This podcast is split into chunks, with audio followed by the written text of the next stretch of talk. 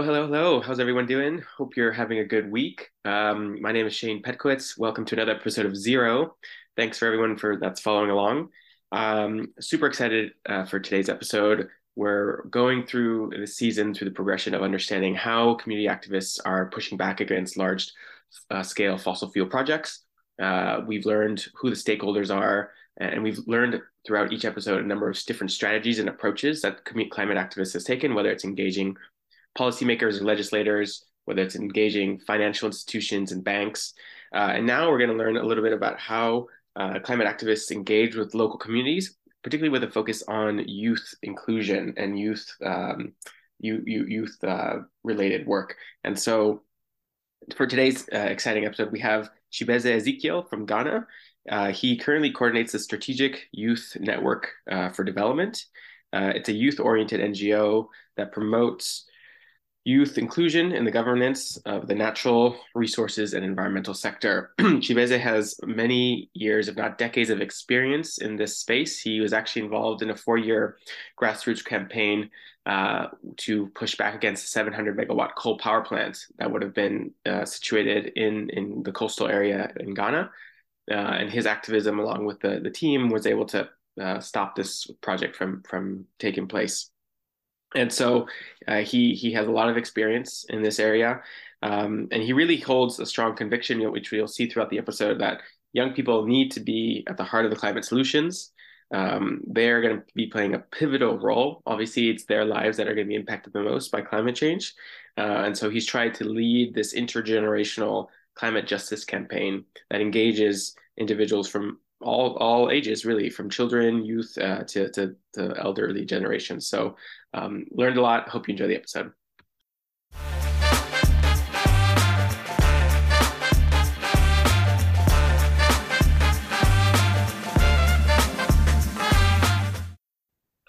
Yeah so um I, I think it was in 2009 when i got a chance to be selected by the world bank and british council um, as part of a program uh, dubbed Youth Master Trainers on Climate Change. Um, so we're young people from seven are among seven African countries who were selected, you know, to participate in this particular program.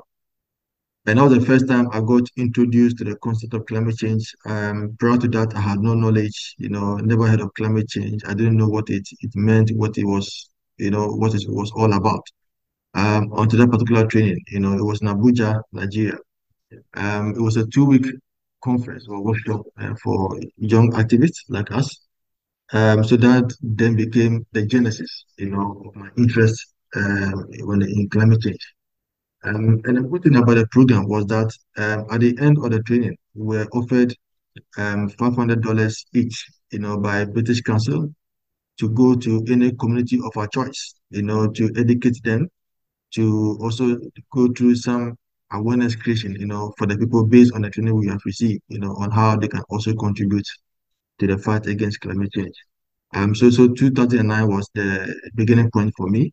And then in 2013, to attend one, arguably, I mean, I think the largest youth gathering, you know, at that time, and that was in Istanbul, Turkey, um, the Power Shift, you know, conference uh, which brought about 500 young people from different parts of the world, you know, to deliberate, to discuss, you know, on climate change issues. So those two events for me, you know, was the starting point that actually opened my my passion for climate advocacy. And since then, um, I've been working on climate change issues, you know, based on the training and based on the, you know, um, uh, opportunities I got. Yeah, that's amazing, and it's exciting that you were able to participate in those conferences. Um, that they were able to sh show you or open up a, a, new new concept of, of climate change, um, which is exciting. I'm curious, what does um, you know from from Ghana's perspective, what what does climate change look like for for people living there? What what, what are the impacts that you're potentially facing or are facing right now? Yeah, I mean, in Ghana, um, when it comes to climate change, I mean, even though there is some high level of awareness um, as compared to previous years, um, there's still room for improvement. Uh, we still have to intensify um, the education and the awareness uh, because there are people who have been affected by climate change, but they are unable to connect that, you know, to climate change. Some believe it's, you know, something spiritual, it's about superstition, you know, and all that. So, um, you know, that connection ought to be made for them to appreciate that this is clearly uh, caused by climate change. And um, Ghana typically, we are the southern zone, um, the middle zone, and the northern zone. Um, the northern zone basically is a high temperature areas where you know there's so much heat. Um, the middle zone is the forest areas where we have our agric, you know, the farms and all that largely. And then the southern zone is the coastal areas. Um, so where the fishermen and you know, so that's basically how Ghana is divided. And depending on one's geographical location, uh, one gets affected or impacted, you know, differently. Um, so because of the ge geographical location. And we have done some exercise or some studies across the country on how people or communities are being impacted by climate change. Um, so for example, those living in the north are currently facing severe heat waves, um, leading, leading to some even health, sick, uh, skin diseases, you know, health challenges, um, you know, so all because of the high temperature, you know, the, the temperature keeps increasing. And again, with, with this also some rapid or increased uh, incidence of storms or flood, you know, anytime it rains, you know, people's house gets destroyed, um, their property, you know, they lose their properties and all that. So that is one of the major challenges or impacts, you know, of climate change for those living in northern part. And then the middle part, uh, primarily the green areas or the forest areas are also experiencing their own uh, impact, uh, which has to do primarily with erratic or unpredictable rainfall patterns, uh, which has become one of the effects or impact of climate change. Because farmers are now unable to predict when the rains will come, it becomes quite difficult for them to, you know, adjust or know when to plant their seeds in anticipation of the rain. Um, so that that situation has made it quite difficult, you know, for farmers to be able to predict when the rains are coming and therefore want to prepare the land and want to sow their seeds. Coastal areas, or you know, are also having their own challenges. Uh, one is has to do with the sea level rise, uh, because of the melting of the ice at you know the North Pole and the South Pole. Uh, so now the sea is actually claiming some communities um, and destroying properties uh, people are losing their heritage, you know, they're losing their community where they used to live, you know, and has been taken over by the sea. So that's one clear, you know, impact directly on people, you know, from, from sea level rise, which is being caused by climate change. And the other challenge is even for the fisher folks or the fishermen. These are the uh, specific challenges that are confronting people depending on their source or depending on where they live in terms of their, their geographical area. Um, so that is the, the, the, the picture you know, that I want to share um, as far as Ghana is concerned when it comes to climate change. Yeah, thank you for sharing that picture. And it's it's clear that with a country with so much variety, whether it's the highlands, the the forests, or the the coastlands, that you're you're facing a lot of different potential challenges even to this day for climate change. So, so thank you for sharing. So now that you've painted that picture, it's 2009. You've gone through some fairly significant courses, either in Nigeria or Turkey, to learn about climate change. What what what do you do then? Um.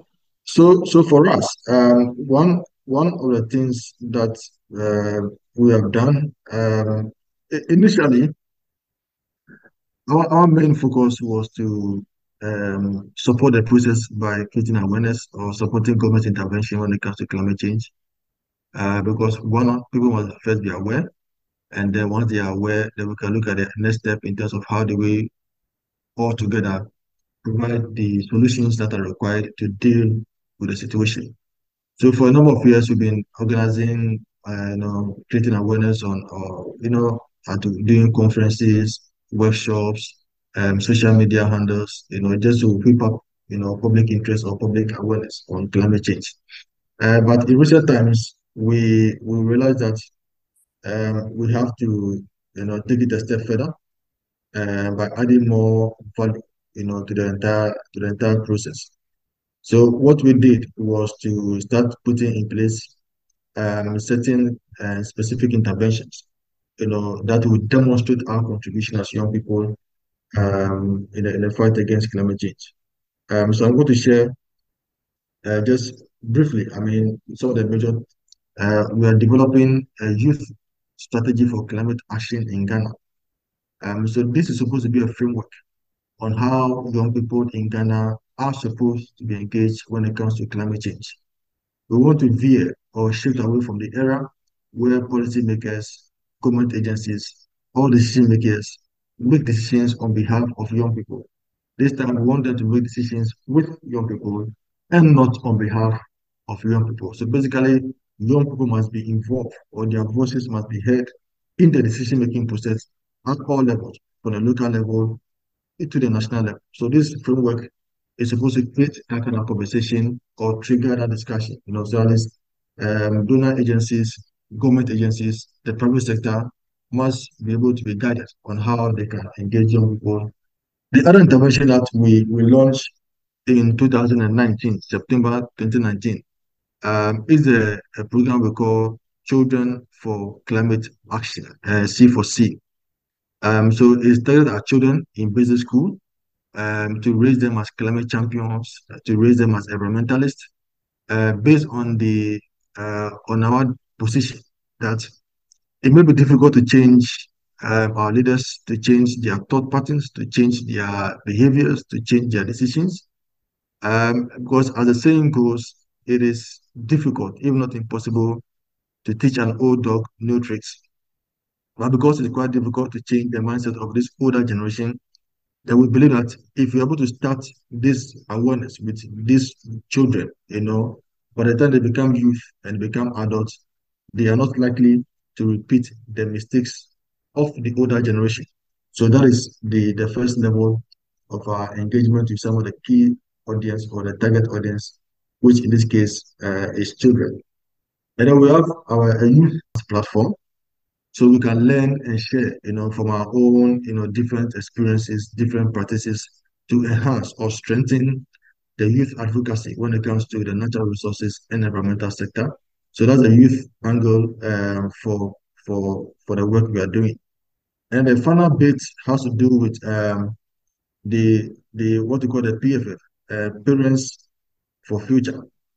Uh, it was a campaign that we, we launched this year somewhere in June.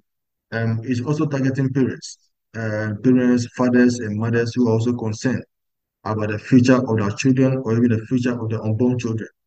Um, so that is the the the program for parents, so they can also create a space where they can also contribute in their own small way to the fight against climate change for the sake of their own children. Uh, because I think every parent wants to see the welfare of their children and to ensure that their children have a, a better future and a safe environment um, to live in. So all these three programs, um, the C4C, uh, the children's program, the youth platform, and one for the parents, constitutes our intergenerational climate justice campaign. So that's what we are doing um, as our contribution um, to the fight against climate change. And um, the, the other intervention we are doing now is about um, um, creating a cohort of young people, uh, we call them young green entrepreneurs, um, to offer or to bring about innovative climate solutions. So we have a bunch of young people uh, who are entrepreneurs, um, who are, for example, turning or transforming um, um, organic waste into green fuel like pellets and briquettes. You know, so that intervention uh, is a climate solution. Um, so that is quite a concrete uh, effort we are putting in place. That yes, uh, we can't only, but we want to create the, the right environment, the enabling environment for young people who have business ideas, you know, that can contribute to climate action. So how do we support them? How do we bring them together? You know, so we are championing this course, and this year uh, we started nursing this um, somewhere last year. Um, next year, early next year, we're going to launch out the full project on that, where we're supporting, you know, young entrepreneurs to strengthen their business, to upscale their business so they can attract investors, you know, to promote green entrepreneurship among young people. So that's a direct action or a concrete action we are taking as uh, evidence of our climate solution. So these are some of the concrete steps we are taking uh, as young people uh, in the fight against climate change. Yeah, that's that's amazing. That's a lot of different programs. I'm sure I'm sure you're quite Yes, busy. yes, Um, yes. uh, but it is exciting that you're you're you're addressing different age groups, whether it's children or youth or parents of concern that, that are children are concerned for their children, and then also promoting entrepreneurship. And it's exciting that you're doing all these prizes. There one key goal for the next 12 to one to two years that you're you're hoping to achieve through these programs? Um, already we have started some programs with the children in terms of, for example, how to um, transform or recycle waste or recycle plastics or how to uh, what do you call it? Segregate waste you know organic with uh, from inorganic you know. So these are things they are doing practically in the schools. So that becomes part of them. It will imbibe in them the right values the right culture so that by the time they are older or they are old uh, that that that decision or that behavior will be climate action agenda. So we want to see more children uh, uh, actively uh, speaking or adding their voice um, through poems through letters, through articles, um, through music, through arts, you know, we explore all avenues. And these are things that children and young people are doing, you know, and it can become very evident that at least now we are being hit hard by climate change and we don't want to sit on the fence, we want to ensure that, you know, our voices are heard. So that's for the advocacy aspect. Now, for the young entrepreneurs, we are hoping that in the next year or two, we'll be able to attract more investors to push in money into their business so they can grow, they can upskill, and they can employ more young people. So we can address uh, which, which, bring, which will bring about multi benefits. You know, uh, one is about dealing with deforestation, creating employment, and also offering climate innovative solutions. So for, for me, I believe that uh, that's my expectation that in two years' time, uh, these young entrepreneurs will have you know investors to support them with the money they need for, for access to acquire machinery to upskill, you know, their their businesses. So those are for me my expectations for the next one or two years. Yeah, that's amazing. And I, I hope that happens, you know, being able to attract investment to develop these entrepreneurial ventures, whether it's recycling, uh, organics recycling, or also these campaigns is, is super creative. Um, I want to shift topics a little bit, and I know you're, it sounds like the focus right now for you has been empowering, enabling the youth and children in the community, which is fantastic. I think maybe you five to ten years ago, you were very much involved in a in a youth campaign uh, to push back against a large coal project. And I want to speak about a little bit about that and, and how you were successful in put in defeating a, a planned coal project. Can you just speak a little bit about that, please? Um, so it's it's quite a, a long narration, but I'm trying some of it. Um, so the it was in 2013 where we saw in the newspaper or in the media space that government was having a conversation with a Chinese company uh, in terms of plans to build a coal plant in Ghana. And then we started following the discussions and the conversations keenly um, until we we got to a point where there was not much information uh, happening. But nevertheless, we didn't actually sit back. We were still tracking. We were still getting ready. Um, so we are not taken by surprise, you know, in terms of the coal plant, you know, establishment. And then in December 2015, the government of Ghana came out with a scoping report on the coal plants. And then in January 2016, there was a scoping notice that was that was published publicly for uh, individuals, organized groups to express their concerns, you know, which is a requirement as part of our environmental and social impact assessment processes. So that um, notice was was was shared, you know, widely, um, you know, to give people who have any concern to come forward and express their concern.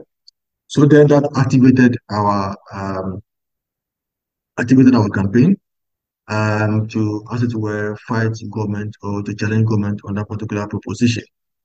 Um, but I must also admit that in 2015, thereabout, Ghana had severe power power crisis. Companies were collapsing. Um, young people were losing their jobs. You know, so there was a lot of chaos. You know, because there was so much power. You know, there was not. You know, power was not very reliable. It was very erratic. You know, because there were two arguments on that, that it is cheaper to generate power through the use of coal plant, which in terms of economics is true. Um, so government felt that, well, it is we want to save our economy, save our businesses, then why don't we build a coal plant? Um, so, and then again, government indicated that the coal plant will um, create jobs for young people. Um, so we then have to come out very strongly to challenge those two positions by government in terms of the cost element, in terms of employment, you know, uh, aspect. So in terms of the cost, we, we did agree that once emission occurs, uh, people is, not, is likely to affect people's health. And there's air pollution. People are going to get, you know, infected with, with cancer, with, with health, with lungs problems and all that. So that cost must also be factored. And therefore, because that cost become an extra burden to disposing of the waste from coal plants, Uh, the coal ash, and they are often deposited in water bodies. You know, so our concern again was, I mean, we live in a community or in a country where people living in communities, you know, depend a lot on the water bodies for almost everything they do, the the the life of people. You know, so that cost must also be factored in. Again, the cost and against biodiversity, you know, um, uh, species in water bodies and all that, you know, are going to be affected. Some may even die in the process. So how are we going to cause that? So if you add all these costs, the coal plant is, uh, is not cheap because all these costs will affect the uh, uh, the abilities to sustain the, the coal plant. So that was one reason why we fought against the coal plant, that it is not really something that we think should be encouraged. Again, we our position was that Ghana could not have gone to COP25, uh, COP15, to sign the Paris Climate Agreement, only to come back and then make an effort or an attempt to build a coal plant. So that was inconsistent to Ghana's commitment, you know, to the fight against climate change or to the agreement that was signed at COP15.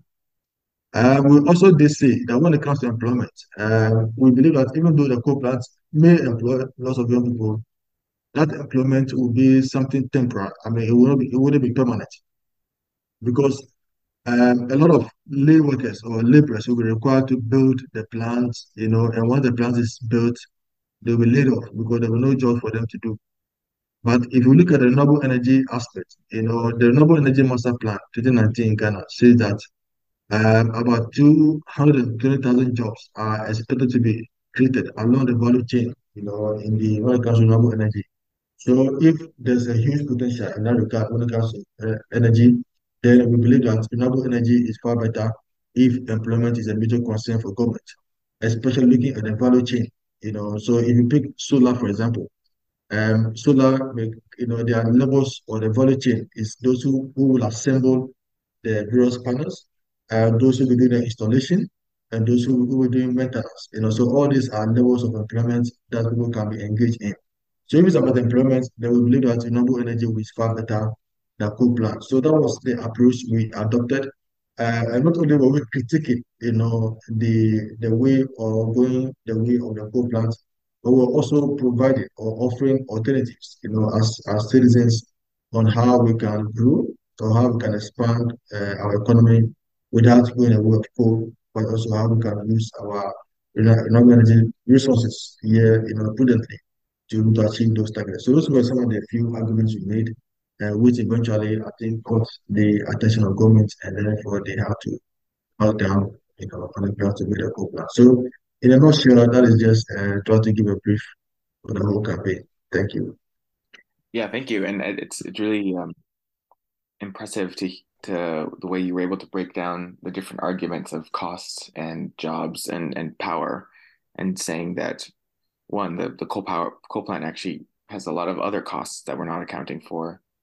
Um, that actually that jobs could be be, better jobs could be created along the value chain for renewable energy, and, and those could produce power. Um, how did I really want to focus on alternatives uh, in terms of like one one theme uh, over the course of the season that we've that um, we've heard a lot is that a lot of governments are facing this goal for at one hand producing more power um, to be able to, to, to develop, but then on the other hand, that these projects can be not not uh, not productive. They could be harmful, and so alternative seems to be a key issue. So how how did you work with the government to identify and, and, and work on alternatives for this project? I mean, we are not against development in principle, but our concern is approach or the uh, option being proposed. Um, so we have to do everything possible to flag or showcase how renewable energy can augment, you know, the existing uh, power supply in our country to to salvage the, the situation. Um, so it was not that easy from the onset, but we had to consciously create that impression that we are not against development, but we are only concerned about the approach or the methodology that is being adopted. Um, so since then, we're working closely uh, with the government and, and you know and the relevant um, agencies. Um, it was a Chinese company that was planning to build a coal plant. Now that Ghana stopped planning to build a coal plant, and now in, in May 2019, government again launched the Renewable Energy Master Plan. So this is a whole master plan that shows how Ghana intends to upskill, you know, the use of renewable energy from 2015 all the way to 2030. So it's a blueprint on how we want to scale or use our renewable energy resources. So that plan, unfortunately, is also being supported by the Chinese government. You know, so it shows that, that Chinese is equally, you know, available uh, not only for uh, fossil fuel, but also when it comes to the use of uh, clean or renewable energies. So we've been working on that uh, by, you know, organizing campaigns. Uh, so that's our contribution um, to the process. And what our campaigns is to do is to trigger the demand side. Because once there's a demand, it becomes an incentive for those in the supply side. Because once a business operator sees that, oh, there's enough demand on solar energy or solar lamps, then that becomes a basis for somebody to start investing in solar lamps because there's a market that is in need already for such product or for such service. And so that becomes, so that was our contribution. So we create awareness, we create demand, and we try to connect the suppliers or retailers of some of these solar products so they can, you know, go to those communities and offer them those products or those services. So that was how we're also, uh, in our own small way, uh, providing solution uh, to the process as far as energy access um, is concerned. Um, so that's how we've been doing ever since uh, the coal plant was stopped. Um, so we're sustaining the campaign. We're working closely with the government agency to ensure that over time, um, every Ghanaian will have access to, to cleaner forms of energy and not us supporting or pumping money into fossil fuel or dirty fuel. So that is how we are currently working closely with state agencies to address you know, the energy situation. Yeah, that's amazing, and congratulations on on on so much effort being able to achieve that. Um, and it's exciting that there is a now a blueprint that the government has put together for until 2030 to incorporate renewable energy. When you focus on the demand side, which I think is a really a good approach, how, what do you when you go to a community, what do you actually do? Do you how, how do you engage with them to to increase awareness and demand for renewable energy?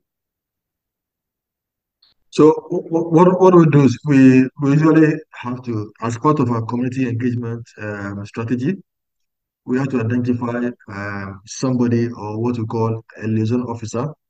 Uh, that means somebody who lives in the community, who knows the environment very well, who can who knows the the rules of engagement, the traditional ways of doing things in the community. Because I mean we are visitors or we are strangers, so we don't have all the um, necessary knowledge and information. So we are somebody who's there who's coordinating all these activities, and the person gives us a fair idea as to the state of the energy situation in those. People develop um, uh, simple materials um, based on what the government has developed. And uh, for for example, with there's one we develop renewable energy using a cartoon, you know, like a Captain Planet or like a Superman you know, just targeting children. To say renewable energy. What is renewable energy? What are types of renewable energy? So we have photos to appeal uh, to children, you know. So when we go to communities, uh, the children, the young people can easily relate to what you're trying to communicate uh, to them. Once again, using those technical documents that are produced by government. You know, uh, government usually produces uh, documents that are um, 100 pages, 200 pages, 300 pages, and these are documents that the average person in the community wouldn't have time to read or even understand. So how do we simplify these materials So once we hit the community, they can, okay, in simple terms, in simple words, so they can also read and understand and be able to carry, go along uh, with us uh, in, in the community. So that's how we, we create awareness. And then we also carry along samples, you know, because you can mention solar lamp, but if the people are not seeing solar lamp before, they will be difficult for them to relate, you know, solar torchlight, you know, things they do, they use day to day, you know, that people go to farm, you know, they say they will need a torchlight when I come back from the, from the farm. But so if you start introducing solar torchlight, solar lamps, you know, solar uh, rechargeable, uh, what do you call it, uh, power banks and all that, then they will now see, have a feel or see an evidence of what you are preaching.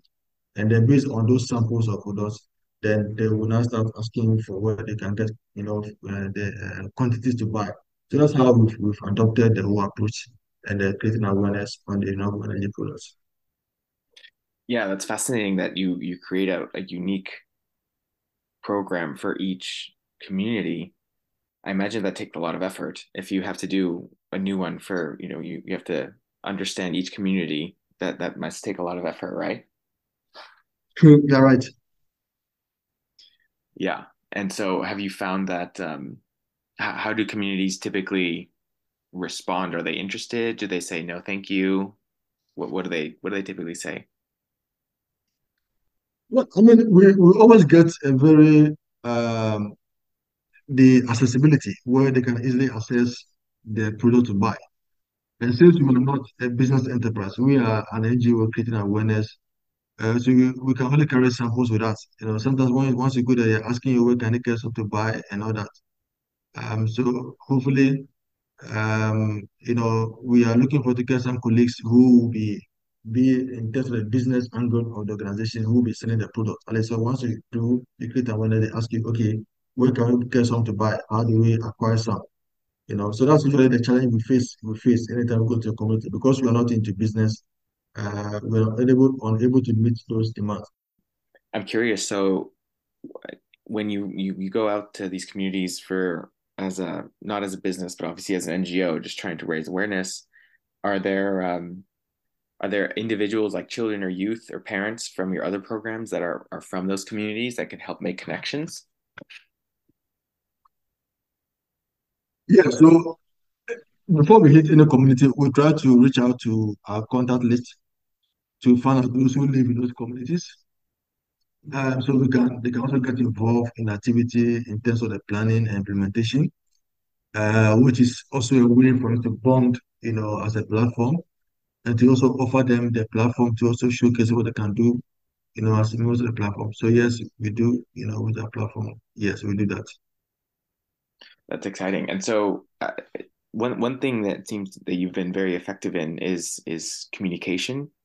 You know, you you said you're gonna you created these cartoons and and you use social media and talks and press conference. Can you just talk about how you've used from a strategic perspective communication and outreach as a way to push your your goals?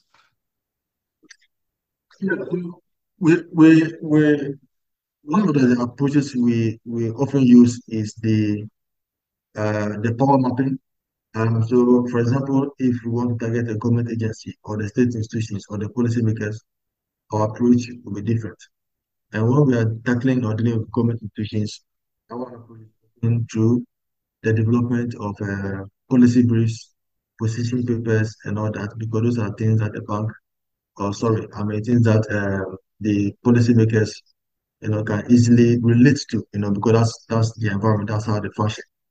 If you're going to engage children, we have to use things that will appeal to children. I mean, things that are very colorful. Uh, use cartoons, use drawings, use a lot of photos. Um, simple text, you know, not so much grammar. Use more pictures, more examples, so they can feel part of the process, and we can also engage them to, you know, support the the, the program. Um, and then when it comes to young people, also we also again um, use the various available options uh, today, when I talk about young people or talk about social media, um, I'm sure that I, I mean nobody would doubt that over 90% of users are, are young people. And so that means we can reach them, a lot of young people on social media. So when it comes to Facebook, Twitter, um, LinkedIn, Instagram, and even WhatsApp groups, we coin messages, you know, that will appeal to young people and also to reach out to them more, you know, with the message or the campaign um, that we are we are pursuing.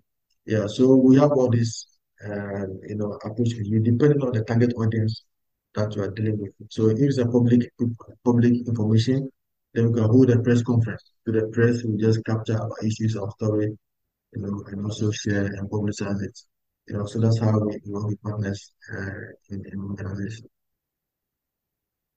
Yeah, those are uh, that's impressive that you're able to work on position papers for the government and, and policy while also social media campaigns and, and also campaigns for children.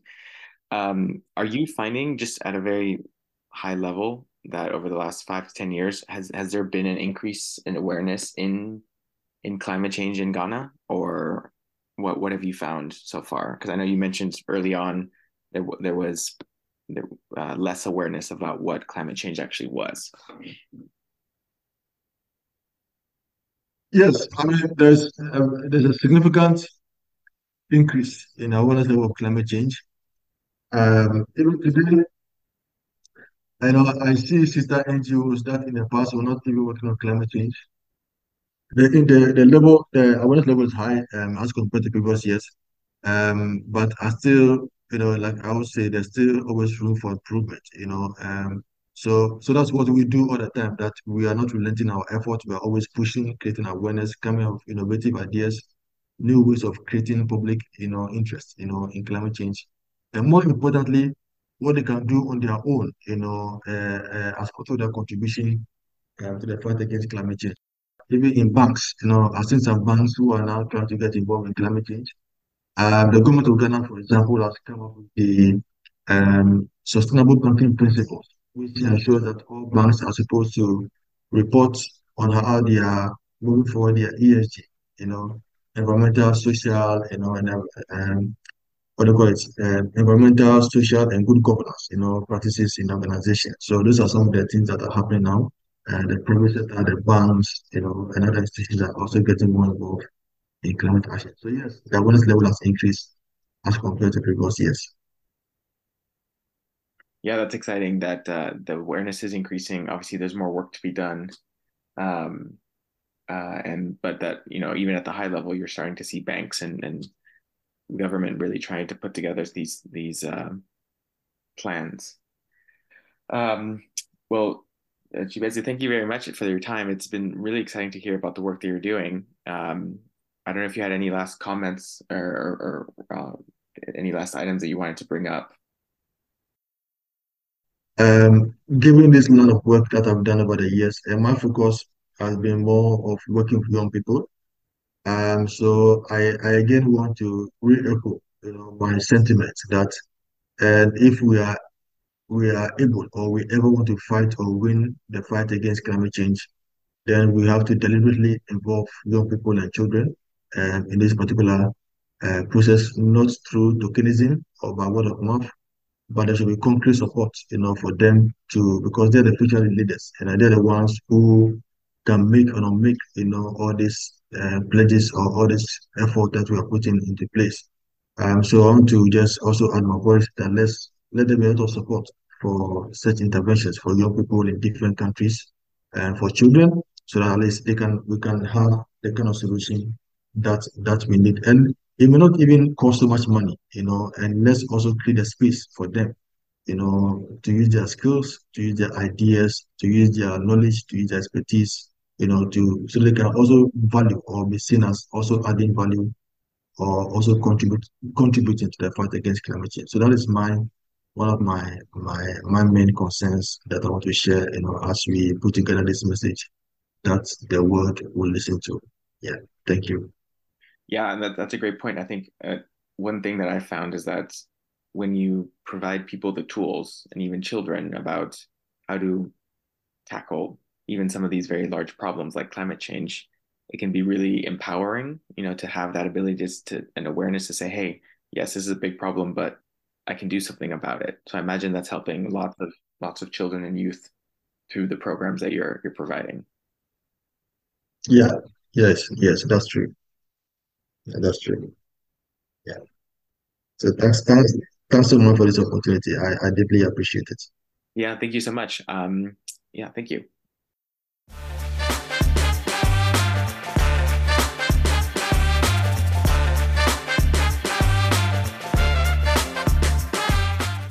Hello again. Uh, hope you enjoyed the episode. Thank you again. And uh, I, I, it was really cool. Some of the takeaways that I had is is how uh, effective uh, and his team are at engaging all kinds of different stakeholders and, and forming strategies or power mapping, as is the phrase that he used, of how to really work with different um, segments of, of the population, whether it's children, whether it's youth, whether it's adults, whether it's parents, setting strategies for different communities depending on where they're involved in, working with policymakers at the national level, national level, and so uh, that was really really cool and how everything was so in some ways taking language from from entrepreneurship kind of customer oriented um, and it was really seeing a lot of, of, change you know that was really exciting to see so um, raising awareness uh, at, at, all levels of the in the country about climate change, about how it's impacting their biodiversity, their lands, their their